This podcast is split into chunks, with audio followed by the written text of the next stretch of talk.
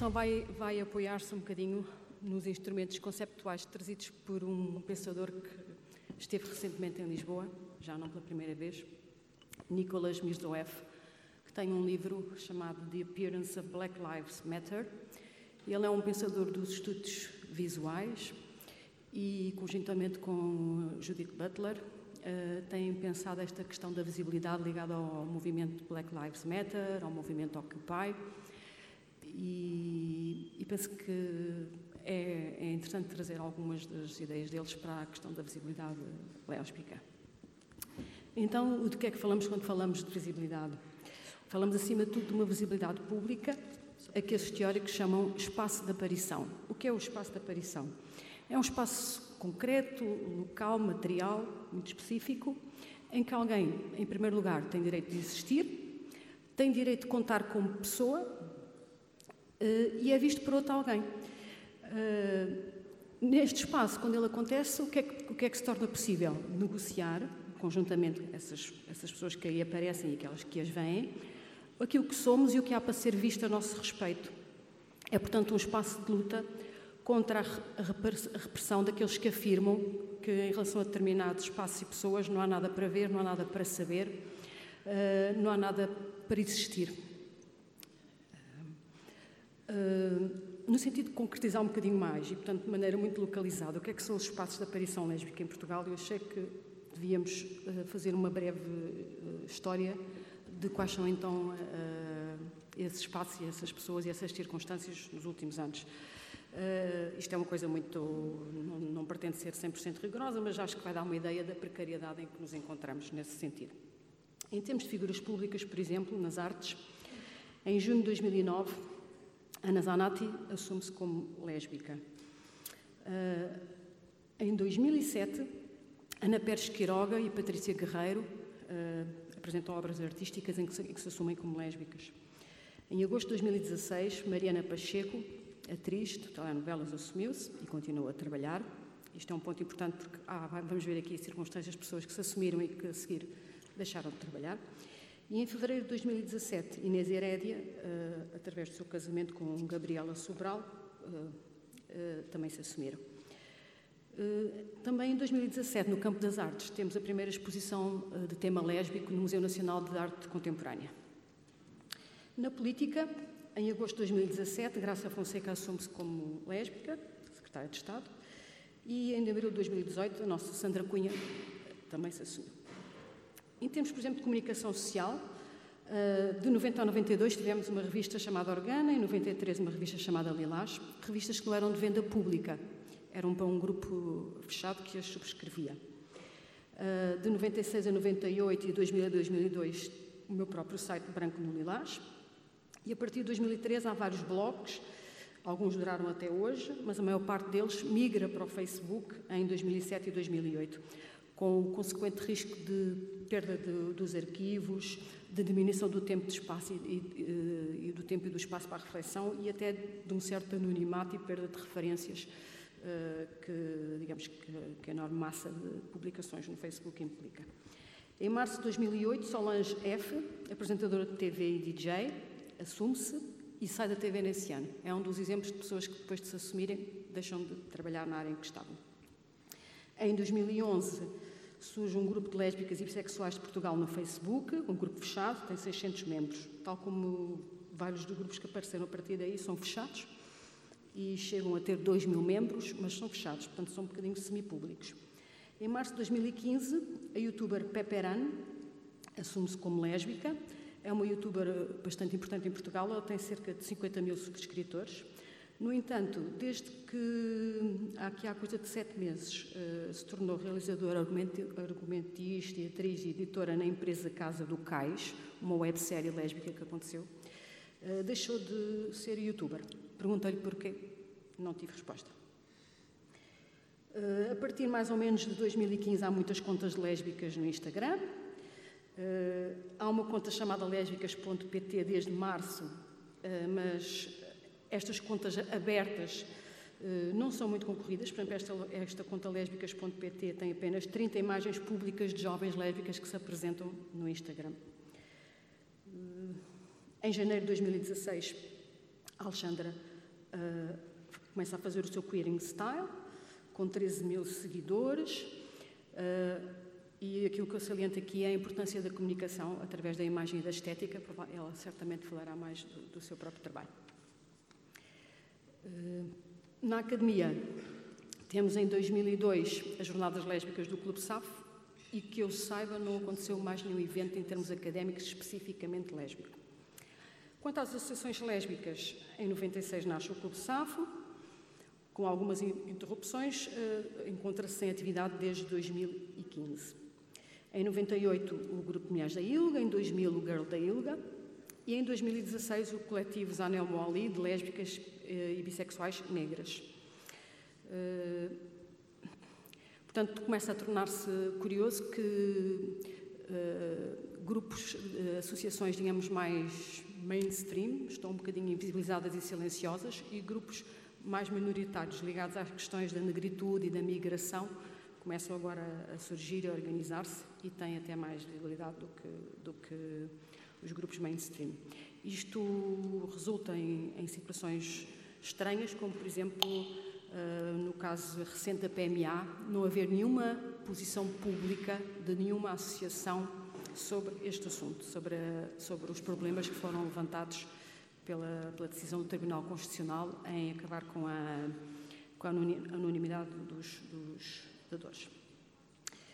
Anonimato. Uh, em termos de marchas variadas, onde se participou, saliento, por exemplo, que a partir de 2002 eh, começou a haver um manifesto lésbico na Marcha Mundial de Mulheres,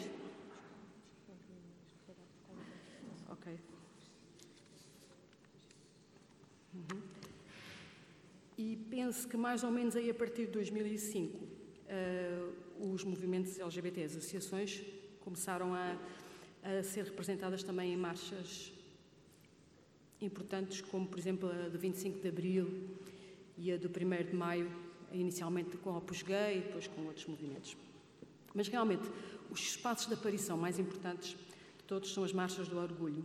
Porquê? Porque são aquelas que pela disseminação mediática que depois implicam, pelo número de pessoas que têm, são aquelas que mais potenciam que no seu decurso apareçam formas de estar e de ser diferentes que, eh, para as quais pode não haver sequer ainda uh, discurso, representação, definição. É? São realmente os espaços mais fortes em termos de contestação da ordem visual e, e normativa.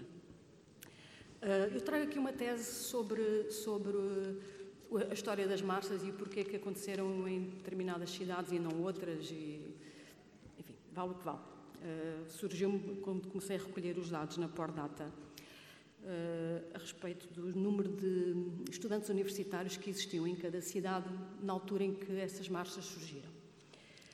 E vejam lá, em 1999 temos a primeira marcha em Lisboa, onde existiam mais ou menos 100 mil universitários. Em 2005, no Porto, onde existiam cerca de 55 mil universitários. Em 2009, em Coimbra, onde existiam 33 mil universitários. De 2011 a 2014, há uma marcha em Ponta Delgada, mas existiam apenas 3.500 universitários e essa marcha não vingou, portanto parou em 2014. Em 2012, eh, Braga, onde existiam 19 mil universitários. Em 2017, Vila Real, onde há 6 mil, Funchal, 3.500 e Angra do Heroísmo, onde há apenas 500. Em 2018, Faro, tem 7.500 universitários e Bragança, 5.500. Portanto, o que eu estou aqui a dizer é que penso que estes, esta possibilidade de abrir estes espaços de aparição encontra-se muito ligada realmente ao, ao, ao, número de universitários existentes nessas cidades e às dinâmicas sociais e sexuais e de visibilidade que eles conseguem criar. Há algumas cidades aqui que saem fora desta, desta tese que seria curioso pensar porquê. Por exemplo, uh, o caso mais gritante, Aveiro tem 12 mil universitários e nunca teve nenhuma marcha. Uh, seria de pensar. Leiria tem 7.500 e Évora 8.500, também não tem. Covilhã 6.800. Uh, no entanto, esta questão das marchas, no meu entender, levanta um paradoxo grande. Ligado às marchas e não só, é que a progressiva visibilização de mais e mais jovens não tem, legado, não tem levado à progressiva visibilização de mais e mais adultos não tão jovens. Uh, as visibilizações nas redes sociais tendem a ser de jovens menos escolarizados que as visibilizações nas cidades de academia, mas em ambos os casos há dificuldade em perseguir fora do armário quando se entra no mercado de trabalho. Penso que também é por esta razão que encontramos poucas organizações uh, uh, lésbicas que surjam e que depois continuem, porque realmente parece haver uma grande dificuldade em, em manter a visibilidade no mundo do trabalho.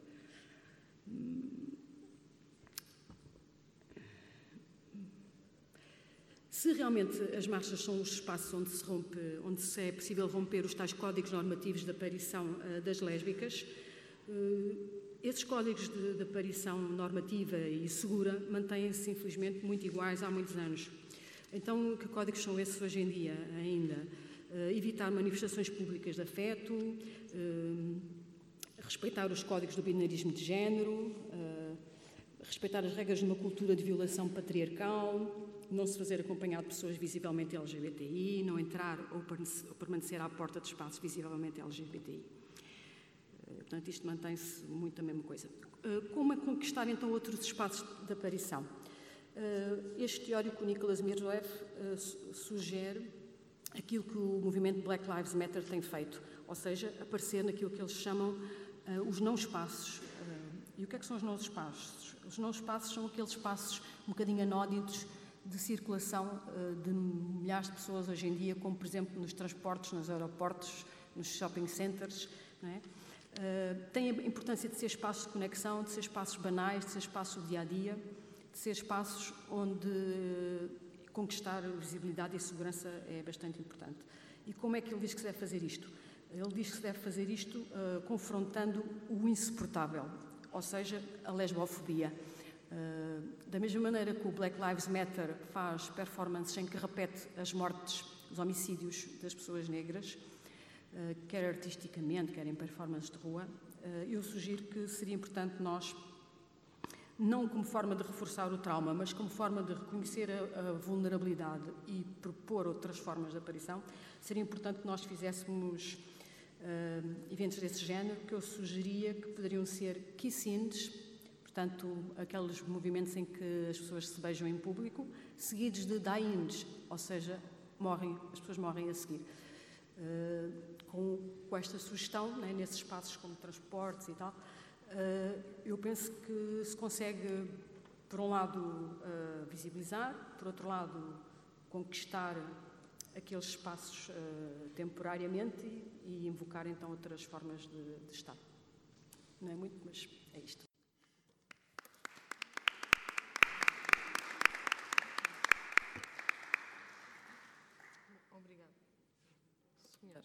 Está a falhar. Obrigada. Pronto, obrigada então, Anabela. Certamente depois podemos continuar aqui o, o, debate com intervenções. Passo então a palavra à Fabiola. Muito obrigada, Inês. Muito obrigada a todos uh, pelo convite, uh, pela presença e por podermos partilhar. Acho que o mais importante será, de facto, o debate e a partilha que, que se seguirá. Uh, apesar de estarmos em 2018, hum, eu não gosto do título desta palestra, não gosto do título desta sessão e não gosto. Porquê um mundo gay? Porquê a visibilidade com o in antes? Porquê que o mundo é gay? O mundo não é gay. O mundo não é lésbico. O mundo é ainda e profundamente heterossexista. O mundo, a cultura, a sociedade, a religião, a literatura, os mídia, as escolas, continuam a empurrar-nos todos para uma heterossexualidade obrigatória. Este é ainda um dos grandes pilares do nosso mundo do nosso, do mundo em que vivemos, a suposição de que a heterossexualidade é algo natural, correto, certo, e universal. Mas a heterossexualidade é um mito, uma história. Que de, tanta vezes, de tantas vezes que foi contada e é contada, justifica uma ordem social, económica, intocável. O patriarcado, a misoginia, o sexismo, o sistema rígido e binário de género. Estes são os, alguns dos pilares fundamentais do heterossexismo. Ou seja, o sistema de género em que vivemos é uma ferramenta anti-autodeterminação condiciona fortemente a liberdade e a felicidade de todos os seres humanos.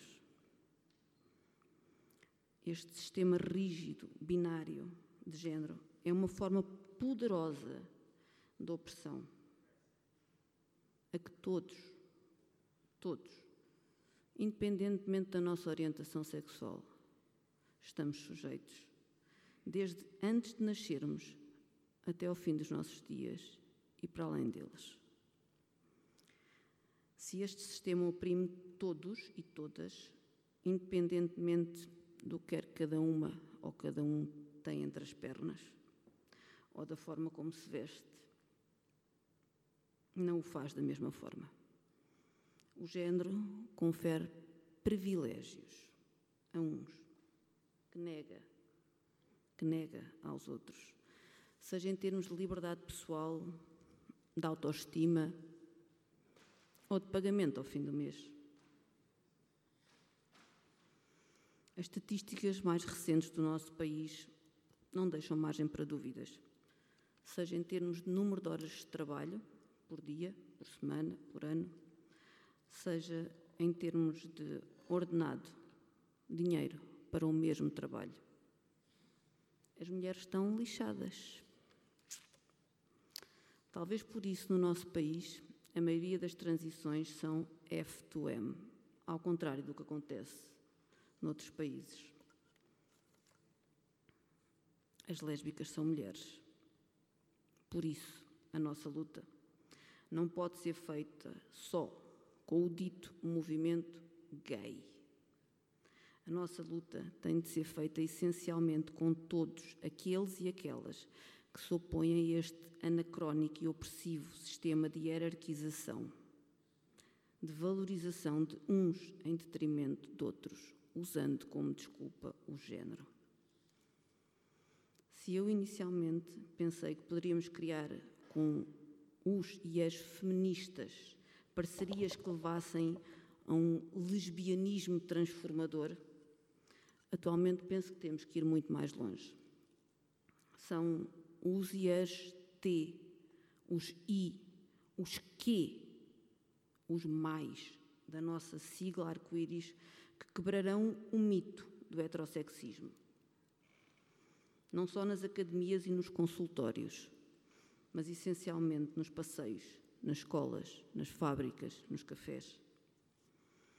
Não será só desenvolvendo novos mitos de lésbicas e gays, reprodutivos e casadores, que abalaremos a ordem vigente e nos atreveremos a viver livremente. A proliferação de identidades sexuais pessoais, sexuais, a pluralidade de géneros, a mixigenação de referências visuais, a hibridação de formas de expressão e de relacionamento, a tecnologização das nossas práticas sexuais e reprodutivas. Talvez, talvez consigam transformar o mundo de tal maneira que atingiremos aquilo que qualquer sociedade plenamente democrática deveria garantir: a possibilidade de alguém viver publicamente, livremente, como lésbica. Até esse dia, o mundo será difícil para os gays, mas será ainda muito mais difícil para as mulheres que amam mulheres. E a visibilidade de lésbica será um luxo a que poucas se podem permitir. Eu podia parar aqui. Hum? tenho tempo, citaria o pequeno grande livro que me inspirou, A Crise da Heterossexualidade, um livro que tem 18 anos, e partiríamos para o debate. Mas quero deixar, uma vez que se trata de uma conferência europeia, alguns nomes e datas para quem tem acompanhado a situação portuguesa um bocadinho mais de longe. Alguns já foram referidos, eu vou ser muito breve. Início dos anos 80. Descriminalização da homossexualidade. Nenhum miúdo de 18 anos hoje acredita que ser homossexual dava prisão. Mas acontecia. 1991. Primeira revista lésbica portuguesa. Organa. 1993. Outra revista lésbica. As duas dentro do armário, sem sair ou saindo muito pouco para o espaço público. 96. 1996. Nasce o Clube Safo. Até hoje, a única associação lésbica.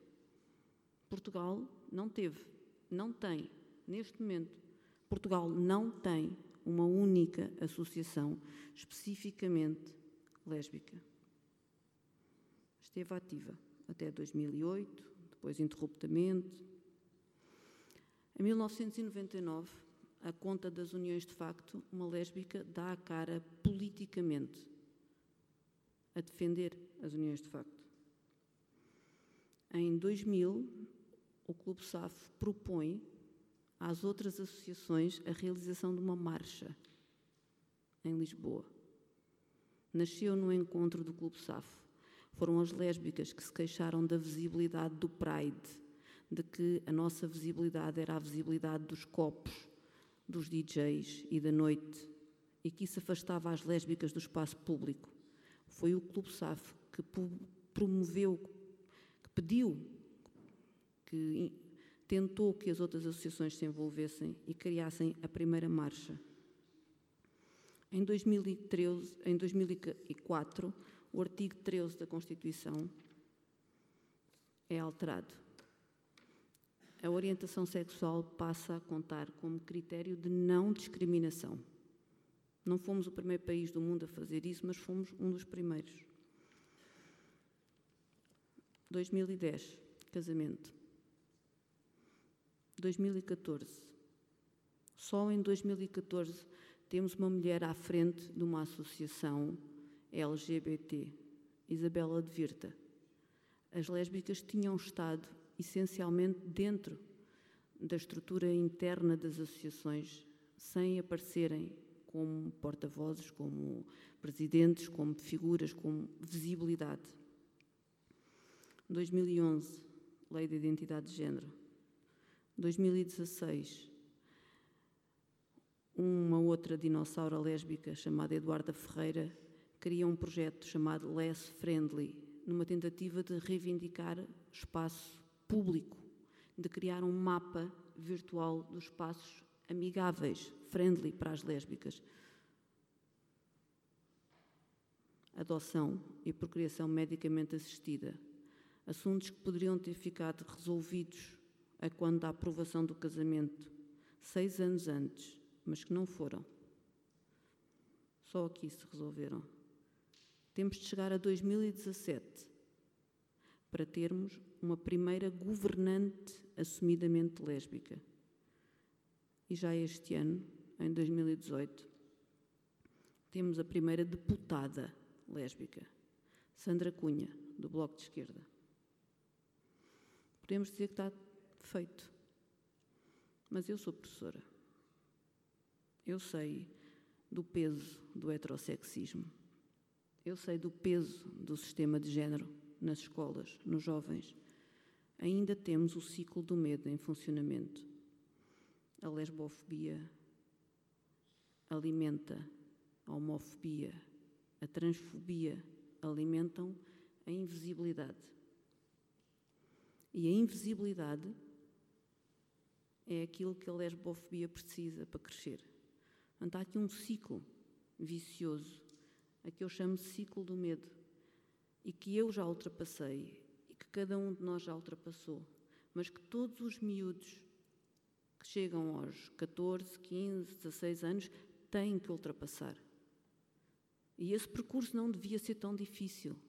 Em 2018, 36 anos depois do início deste processo, 18 anos depois da primeira marcha, não deveríamos ter que passar por tudo como se fosse em branco. Daí o tema deste debate: política. Políticas LGBT. Como é que isto se resolve? Resolve-se com política. Mas não é a política só das leis.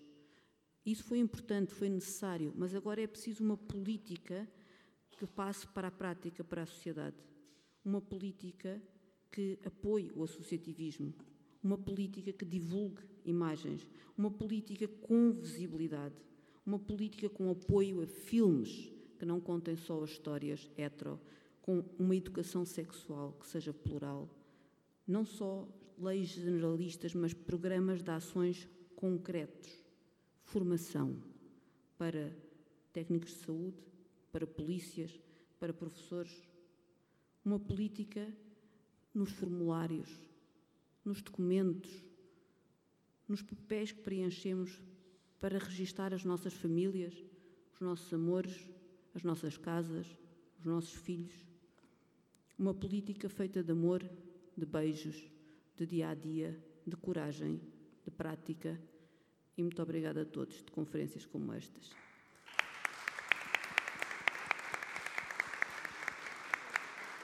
Obrigado, obrigada, Fabiola, e por teres falado nesse tom que permite aos intérpretes, uh, ali à Vitória ou à Luisiana Sofia, conseguirem fazer a interpretação de, de tanto para a língua gestual portuguesa como para, para inglês, naquele caso.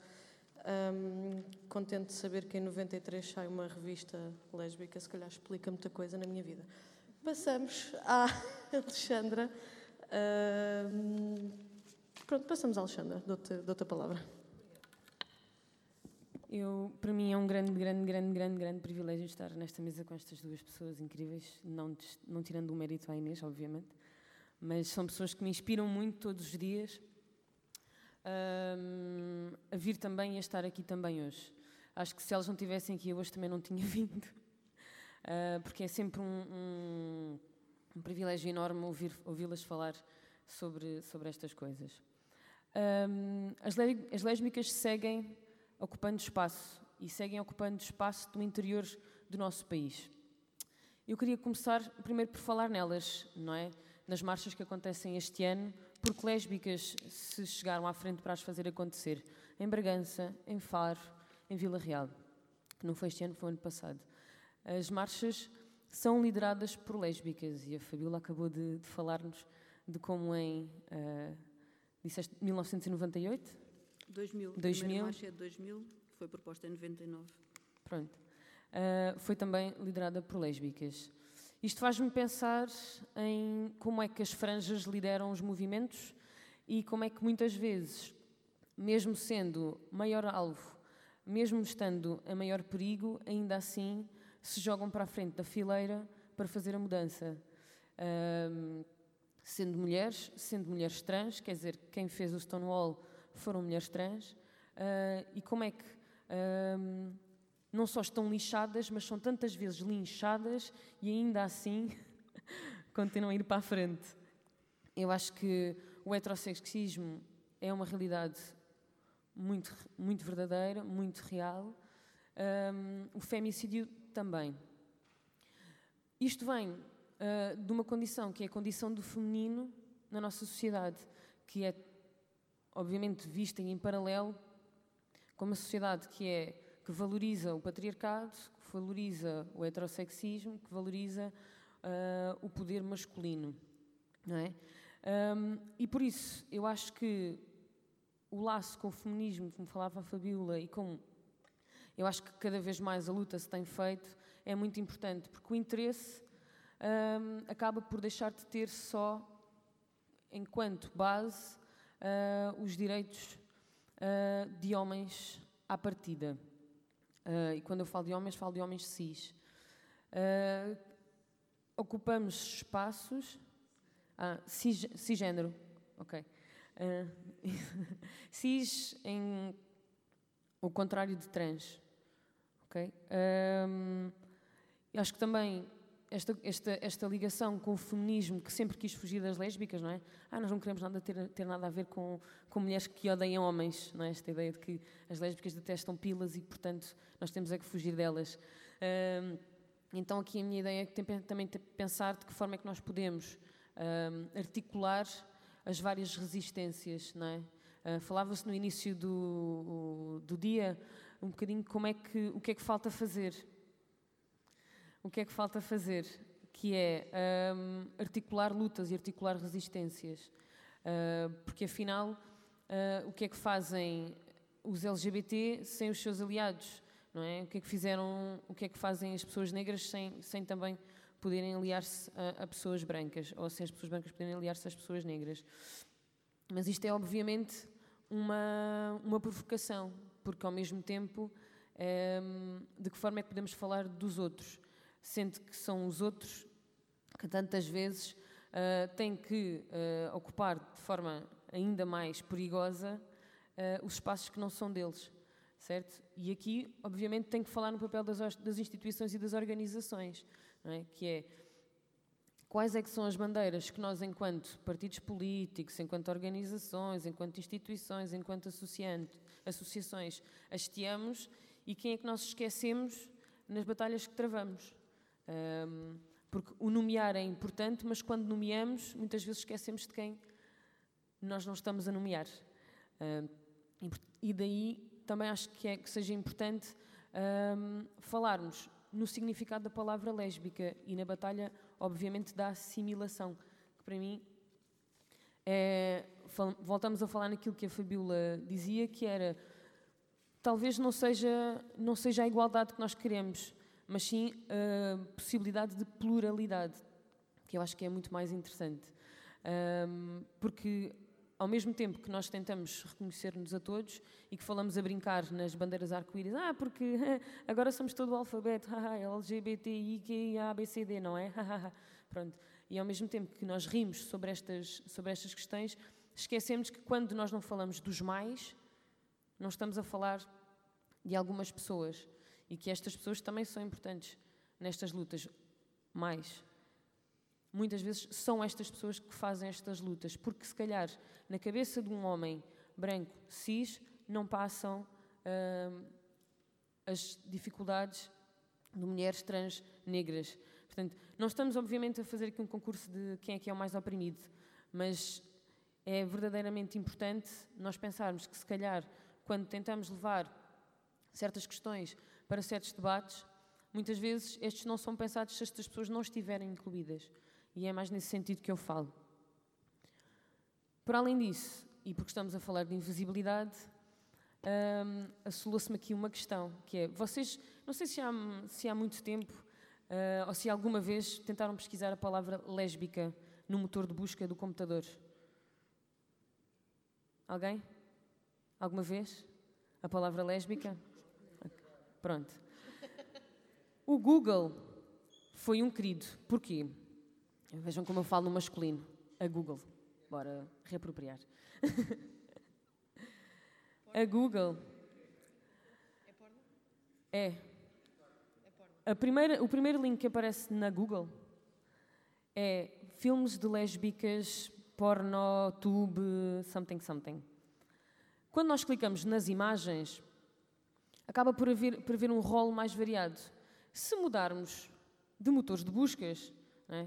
se não usarmos o Google, se usarmos outros, então as imagens são qualquer coisa de muito interessante, que é mulheres, uh, normalmente uh, com um estilo muito feminino, com unhas muito grandes, a penetrarem-se umas às outras, em conolingos, assim, uma coisa assim espetacular, e eu penso, bom, então as lésbicas são isto, não é? Seja, porquê é que eu estou a falar nisto e porquê é que isto é importante?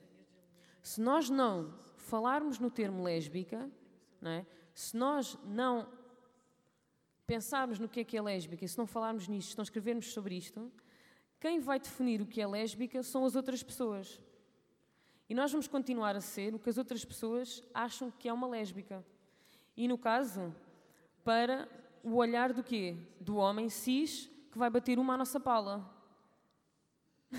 É isto. Está bem? E não sou eu que digo, são os motores de busca. Está bem? E por isso é que eu acho que é muito importante nós pensarmos aqui no que, no que se falava na necessidade do essencialismo estratégico desta coisa de ser lésbica. Muitas vezes dizem-me assim: Ah, mas isto agora com o queer as lésbicas desaparecem. E eu digo: Não. Com o queer, isto das lésbicas só se complexifica, não é? Porque eu não deixo de ser lésbica porque também sou queer. Porque sou uma pessoa que pensa não é, na possibilidade de não viver uma binaridade de género, eu não deixo de ser lésbica. Eu continuo a ser uma mulher que gosta de estar com outras mulheres e de fazer sexo com elas e de as amar e de as respeitar e essas coisas todas, não é? E portanto, eu acho que nas nossas lutas enquanto lésbicas hum, é muito importante nós falarmos sobre nós, nós pensarmos sobre nós e criarmos para nós. Porque depois temos que pensar quais é que são as lésbicas que podem ser invisíveis que são aquelas que se calhar vivem em determinados padrões que são pensados para mulheres, não é? E o que é que acontece? Há masculinidade vivida num corpo que é lido como de mulher, que é lido como feminino, não é? Um, o que é que acontece a esta violência e ao mesmo tempo aos privilégios que isto nos pode conceder enquanto masculinidade, não é? Porque os privilégios da masculinidade são um bocadinho, podem, ser, podem ser transversais. Portanto, principalmente, pensar do que é que nos serve, não é? O que é que nos servem? Para que é que nós falamos nestas coisas? Para que é que nós nos tentamos visibilizar, não é? E depois pensar, se nos serve de alguma coisa, então vamos fazê-lo. E como é que vamos fazê-lo? Está bem? Porque para mim o importante é que haja menos mortes, é que eu ande com menos uh, medo e que sinta que há menos perigo para mim caminhar na rua.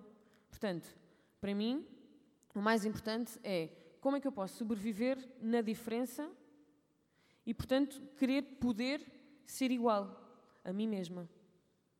É isto.